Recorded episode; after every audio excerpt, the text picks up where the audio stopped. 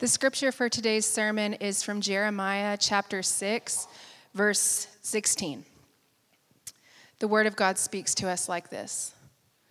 Thus says the Lord, stand by the roads and look, and ask for the ancient paths where the good way is, and walk in it, and find rest for your souls. But they said, we will not walk in it. This is the word of God to us. Thanks be to God. Amen. Good morning. It's good to see everybody. I feel like I was just led through worship and giving by the pastoral version of Inigo Montoya. It was powerful. It was good for my soul. I hope you catch the six-fingered man that killed your father. Hey, if we haven't met yet, my name's Josh Curry. I serve as the lead pastor of this Frontline congregation in downtown OKC. And I would encourage you, if you've got your Bible, go ahead and find Jeremiah chapter 6. We're going to do some work together today around the ancient path of discipleship. And I'm going to take a second and pray for you and ask you to pray for me, and then we're going to dive in. Father, I'm struck today by the truth of your word that tells us that life is short.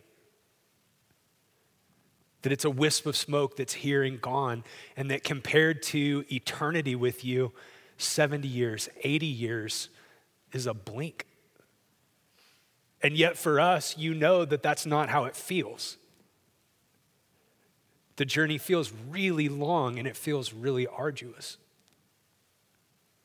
And I thank you today that our Savior, our Redeemer, our King, and our brother didn't just walk that road before us, but he walks that road with us. So I pray that this would be a moment where you and your love for your people would take your word that's living and active and true, and that you would apply it to us, that you would deliver us from the roads that lead to death, that you would set our feet on the ancient paths, that we would walk on the narrow road, that we would receive the help that you have for us on this journey, that you would feed us today, that you would clothe us today, that you would strengthen us. Would you give us faith for another step? For brothers and sisters that feel weary, that feel abandoned, I pray that this would be a moment where the truth of your presence, that they live before the face of God, that the Spirit of God is closer than their next breath, would invade the darkness and set their feet back on the rock of Christ. So meet us today, help us today as we open up this text. We pray all this in the name of Jesus, knowing that you can do all of that and you're willing. In Jesus' name, amen. Amen, amen. So today we're starting a new series called Rhythms of Grace. And there's no text that I would rather go to than Jeremiah 6:16 to try to unpack what we mean by that.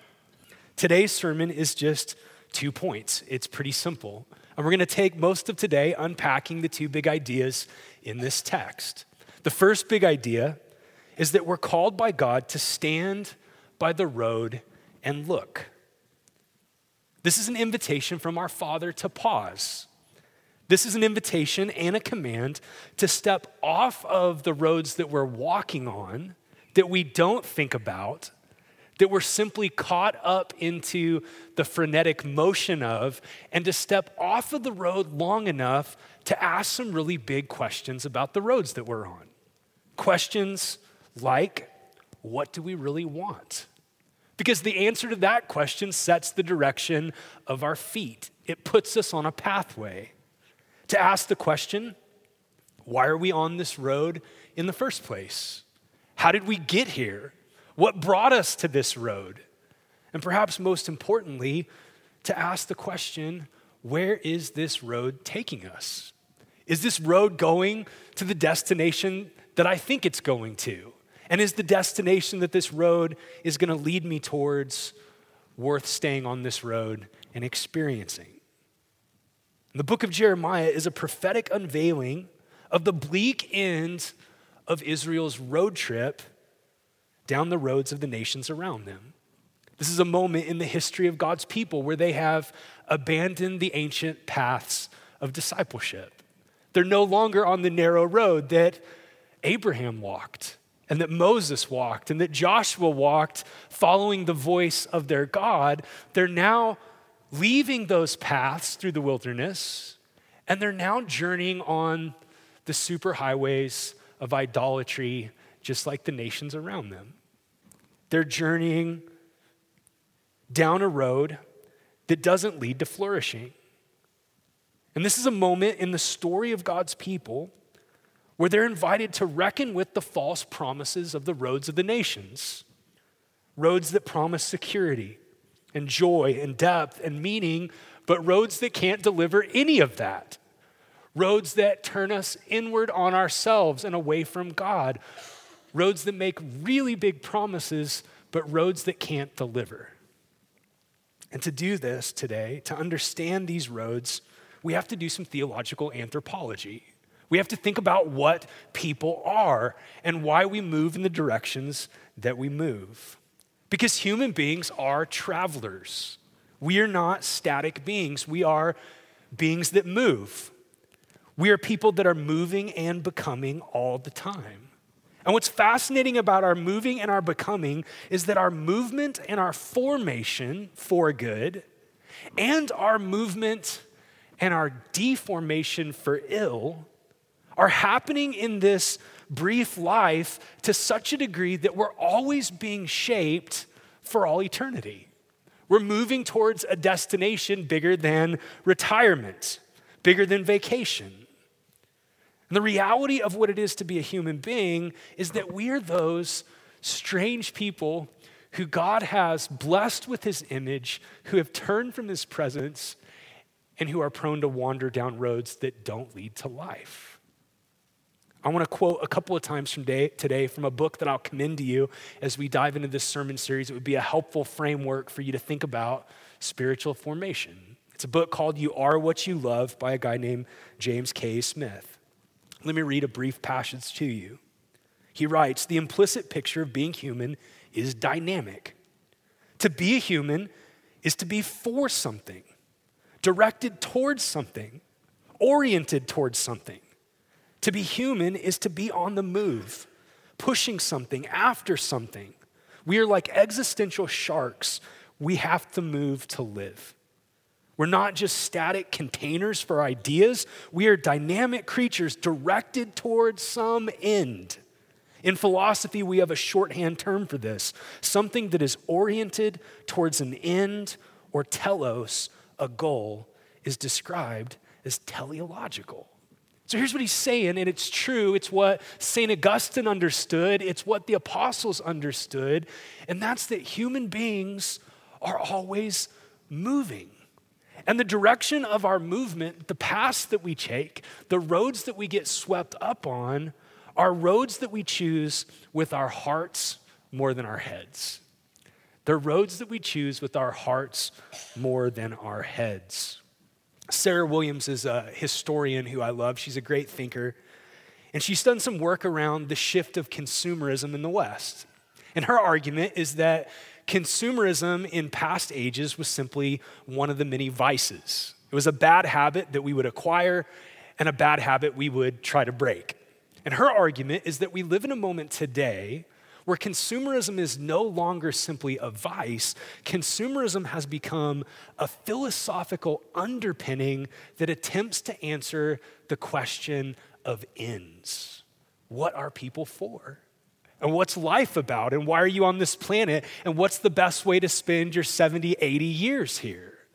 And my argument is that nobody does a whiteboard session where we rationally unpack what it is to be a consumer. We weigh the cost and the risks, and then we decide to set our path on the road of consumerism. Nobody does that. We do what I often find myself doing in moments of being sad, in moments of being lonely, in moments of being anxious. Instead of turning to God to have those deep longings met in his presence, I go online.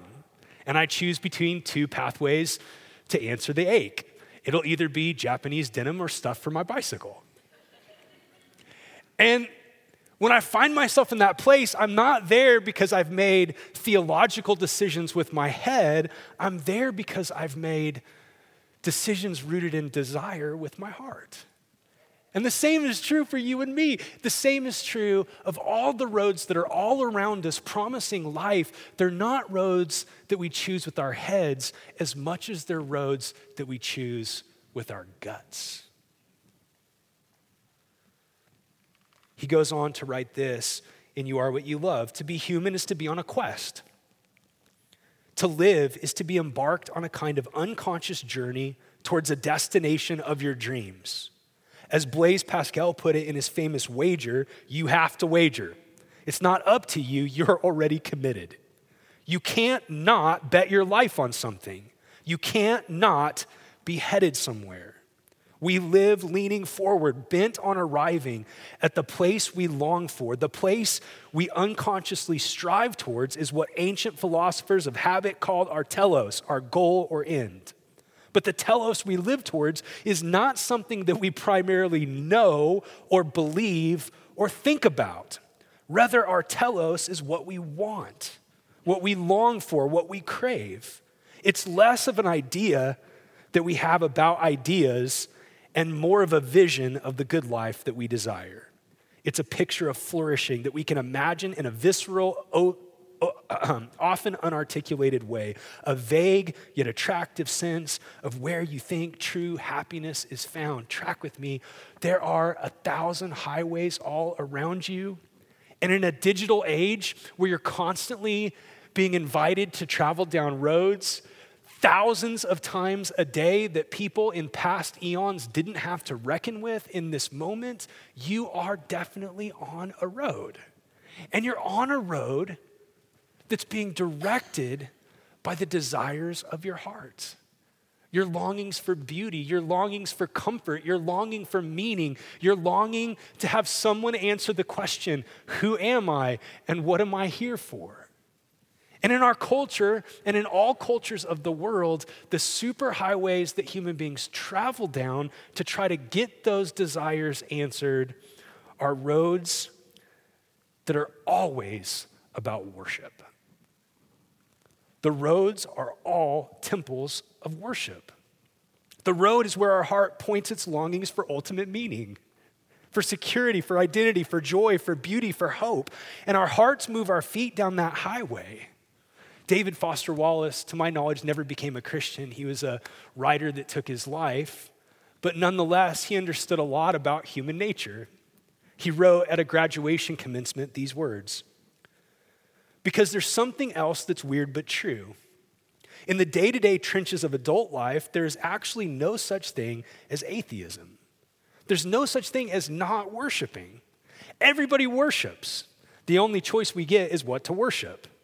And the compelling reason for maybe choosing some sort of God or spiritual type thing of worship, be it JC or Allah or Yahweh or the Wiccan mother goddess or the Four Noble Truths or some inviolable set of ethical principles, is that pretty much everything else you worship will eat you alive.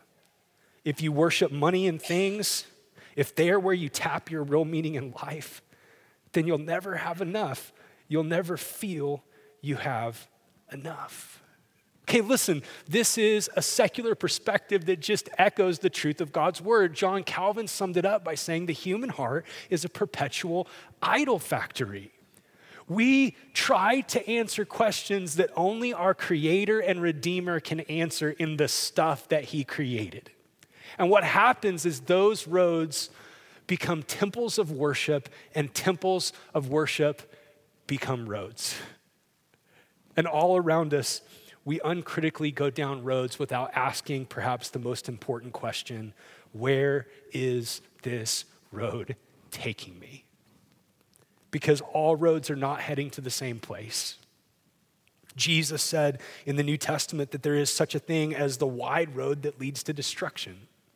And that's a really powerful picture. That's a picture of a road that's easy to travel down, a road that's well-trafficked, a road that's paved and very smooth, a road that offers very little resistance, but a road that doesn't lead to the answer for those longings that set you on the road, but a road that tricks you, a road that eats you, a road that lies to you.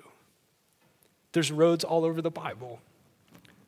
God called Jonah to walk down a road to Nineveh, and instead he walked down the road to Joppa.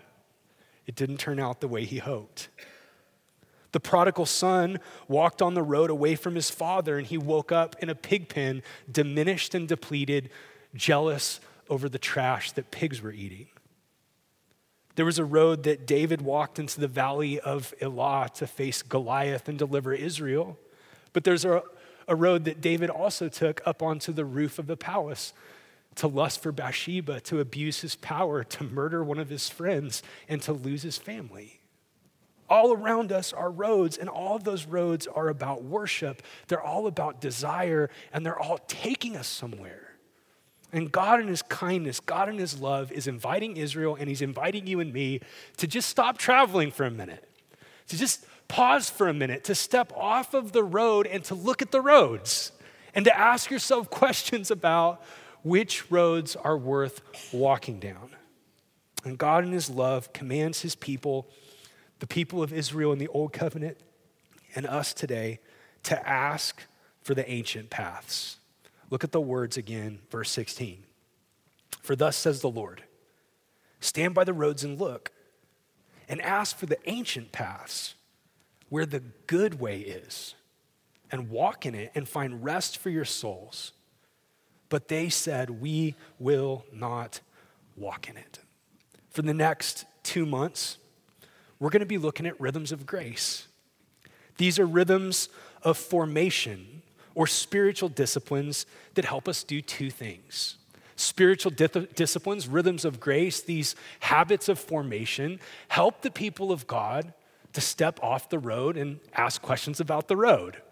Is this the right road to walk down? Where am I being seduced by the roads around me?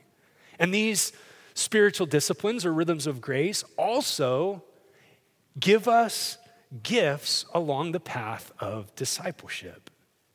They help us ask for the ancient paths where the good way is. They help us walk in that path. They're places of encounter where we meet with God to be shaped and formed by him along the journey.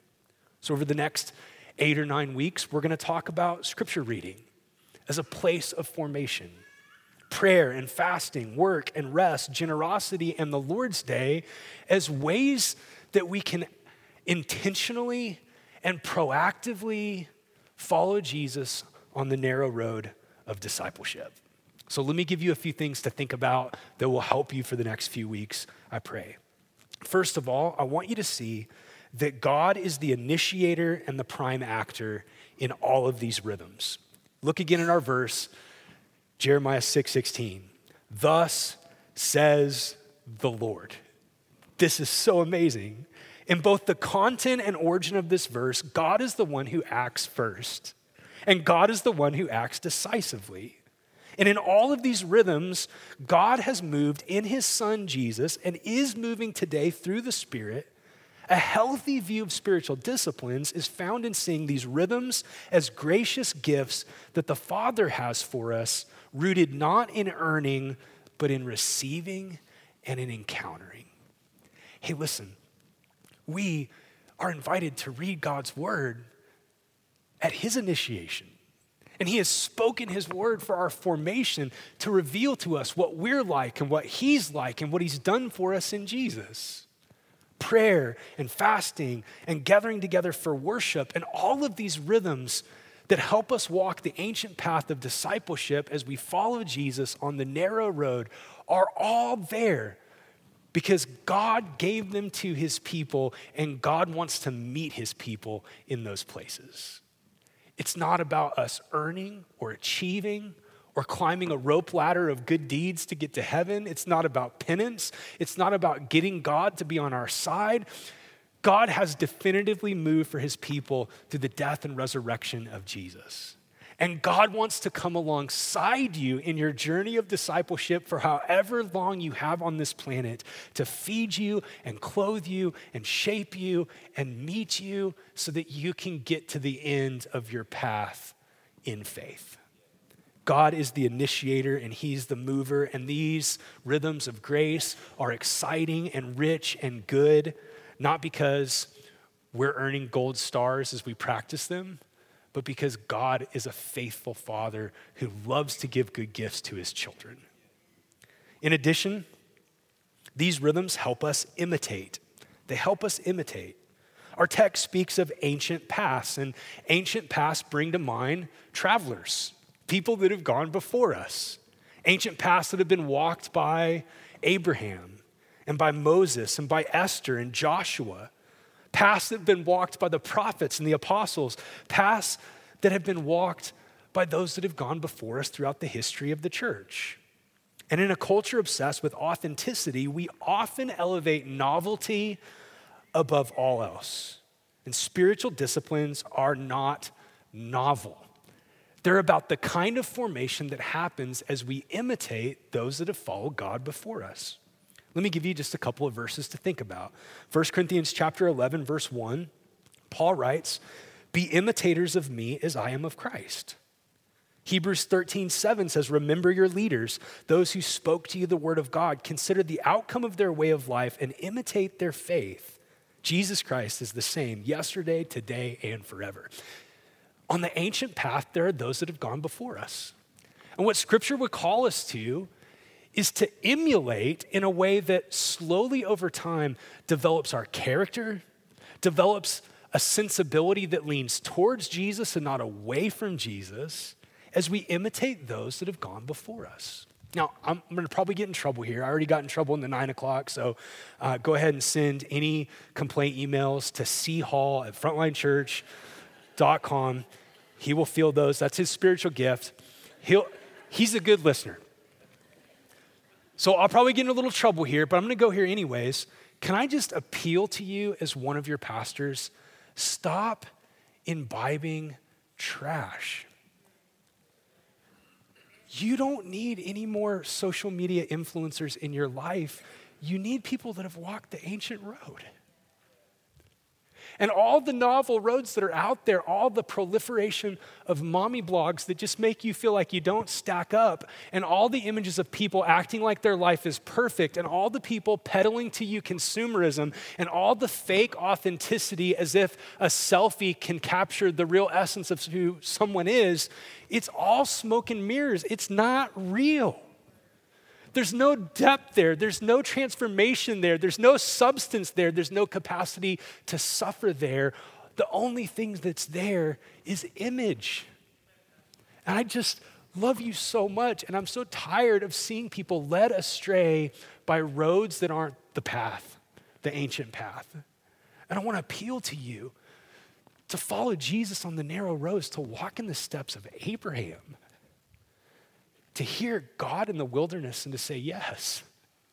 It's to walk in the path of Esther. You don't need a social media influencer. You need to know what it's like to be willing to risk your life to go before a king and appeal for the goodness of your people and their flourishing. You need to walk with Paul. You need to walk with Peter. You need to walk with Phoebe. You need to walk with the people that actually finish the race, not people that are looking for something novel that simply regurgitates back all of the tired messages of our culture. We need ancient paths and we need to imitate. In addition, these rhythms help us practice. They help us practice. God says, "Stand by the roads and look and ask for the ancient paths where the good way is and walk in it." I want you to notice a couple of things here. It's the good way, and we're to walk in it. That's an ongoing habit of practice. This is the formation of habit.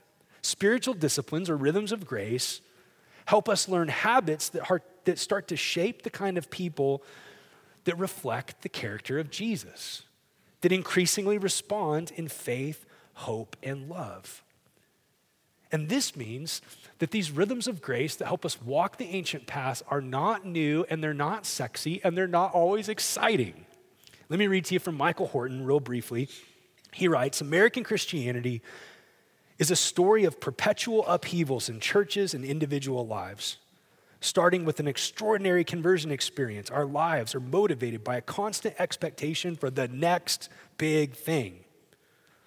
We're growing bored with the ordinary means of God's grace, attending church week in and week out. Doctrines and disciplines that have shaped faithful Christian witness in the past are often marginalized and substituted with new fashions and methods. The new and improved may dazzle us for a moment, but soon they become so last year. Okay, listen, spiritual disciplines don't always feel exciting. And guess what? They're not supposed to. Next Monday, my wife and I are going to celebrate 24 years of marriage. Yeah, amen. That's like, I always say that, and what occurs to me is like, you should clap for my wife. It's amazing. I am a high-maintenance human being, and she stayed with me for 24 years. But here's what's wild, man. In 24 years of marriage, there have been some really epic dates and trips and moments of just profound romance and delight in each other. Like, those are awesome, and I love that. I love those gifts in marriage. I love getting to have those times where it's like, hey, we'll probably remember this for a really long time. But I think what shaped our marriage for 24 years, the reason that we're still friends by God's grace and the reason we're still in love with each other is the little ordinary things, the time together, the shared commitment to Jesus, the partnership, the shoulder-to-shoulder work, the face-to-face confessing of sin and apologizing. It's not the stuff that anybody wants to read about in a romance novel. And the same thing is true about our spiritual formation. Now, track with me here, because I love extraordinary means of grace, and I'm hungry for them. I love it when God heals people. I love it when God gives prophetic words that break open a person's life for God. I love it when miracles happen. I love it when God speaks in dreams and visions. I am earnestly desiring to get to minister through one revival in our country before I die. I hope it happens. I want the Holy Spirit to put us all on blast. We can't even stand up because the glory of God is so thick in this room. Man, I want that. I want people in the parking lot to feel God's presence and to be brought to their knees in repentance and faith. I long for extraordinary means of grace, and I believe in them, and I value them, and I receive them when God gives them. But listen, the ordinary means of God's grace are also profound gifts of his mercy to us. To sit down with an open Bible, even if you don't have some profound aha moment, and to simply posture your heart and say, hey, Father, I want to hear from you and see Jesus. To talk to God in the midst of your work week and simply offer prayers of gratitude and petitions for help throughout the day is powerful. To be a mom dealing with the difficulties of babies and toddlers and teenagers, and in the midst of all the demands that are placed on you, to simply practice mindfulness throughout your day that God is with you, and to talk to him, and to not feel like you gotta read Grudem's systematic theology cover to cover to be a good disciple. Those are powerful things.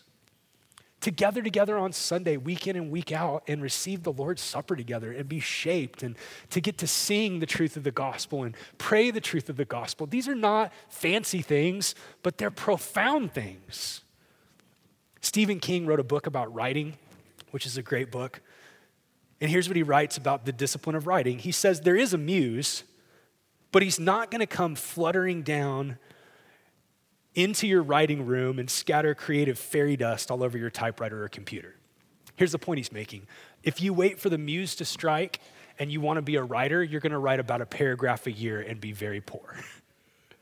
He's saying you have to put your butt in the chair and write. And the same thing is true with our spiritual formation.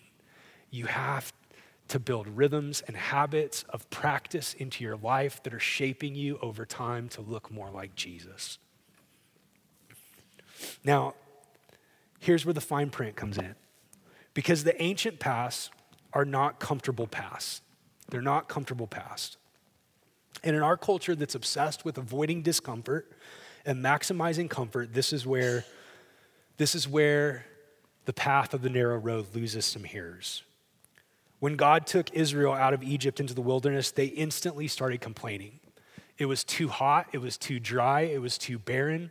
They were hungry, they were thirsty, and they started fantasizing about going back to Egypt. They started re-remembering in revisionist ways all the delights that they had as slaves when they were crying out for freedom for 430 years. At least in Egypt, we had meat in the pots, they started saying to God.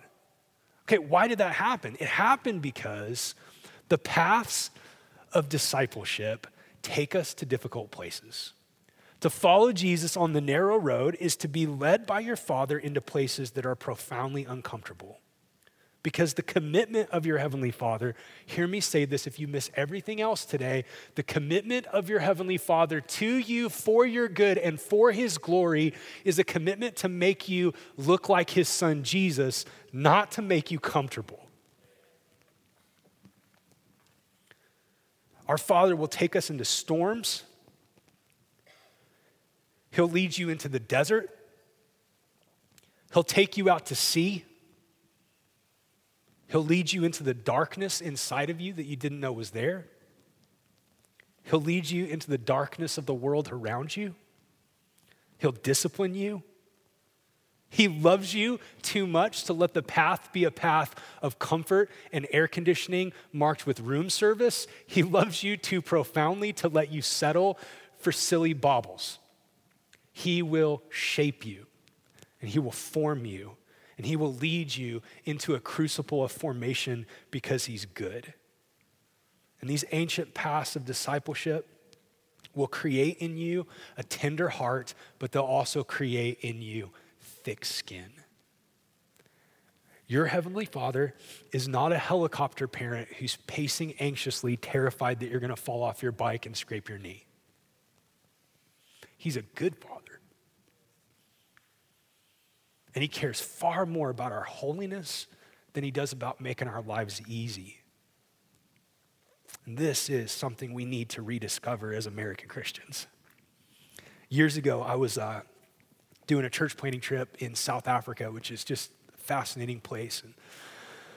And the town I was in was Durban, and Durban is right on the Pacific Ocean. And it was really interesting that stretch of the Pacific is just amazing. It's wild. There's epic surf breaks, there's great kayaking, there's diving.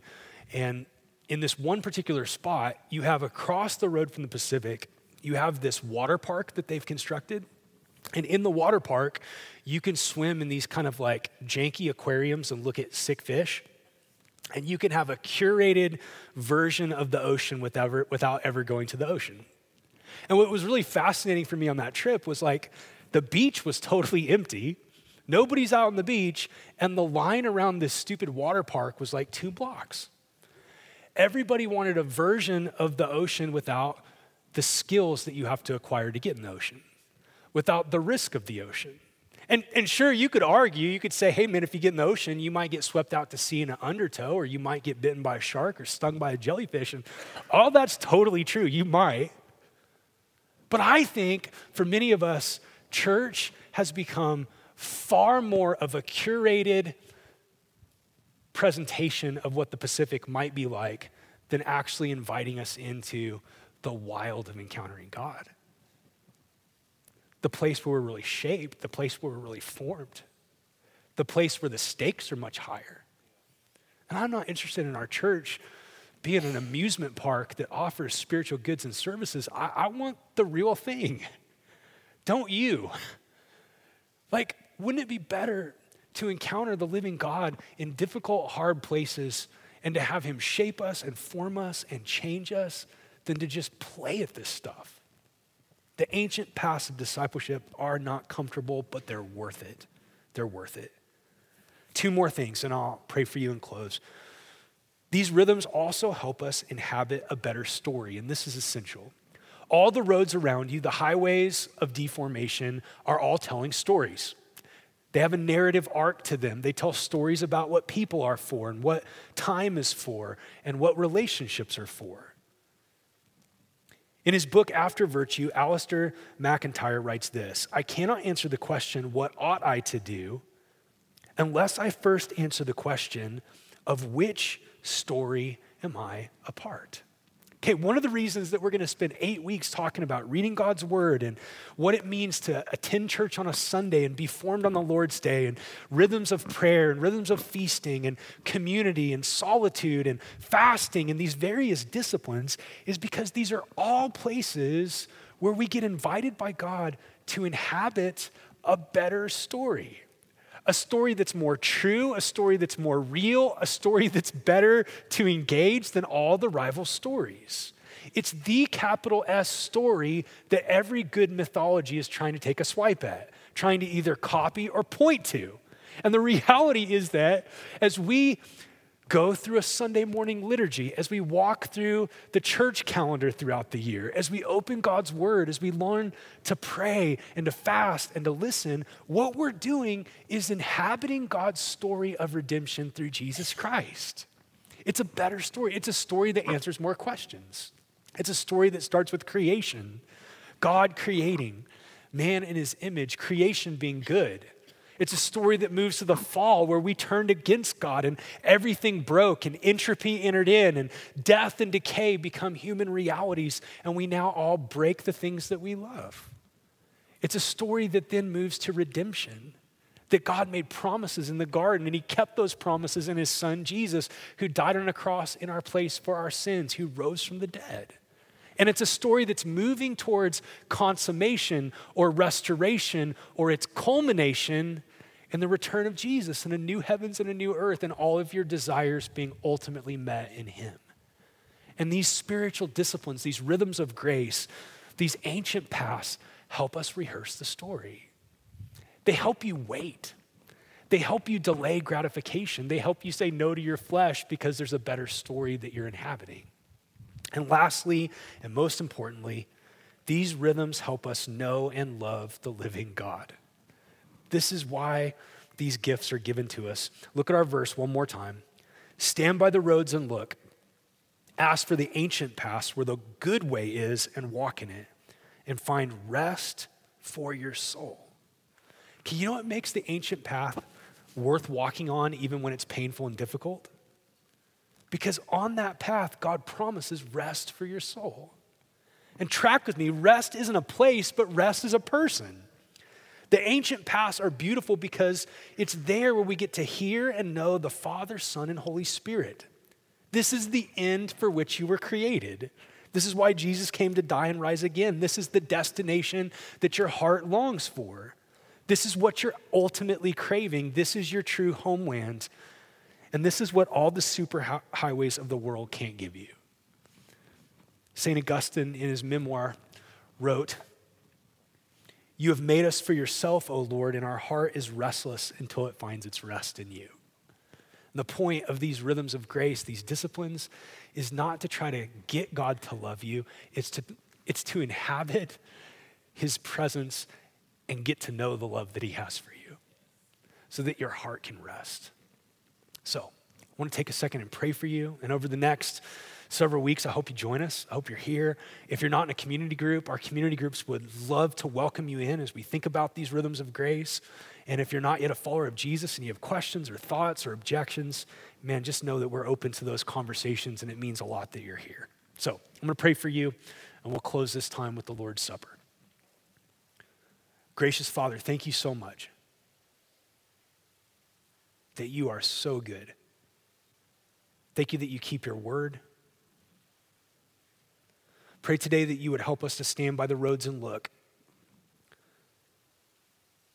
to evaluate where our desires are taking us, where worship is not the worship of the true God. And I pray that you would help us to ask for the ancient paths, to return to the narrow road of Jesus. And I pray that you would help us to be people that imitate and practice these rhythms that form us over time. I ask that you would shape us and deepen us and fill us and let our lives be marked by more faith, hope, and love as we get to know you better. I pray all this in the name of Jesus. Amen.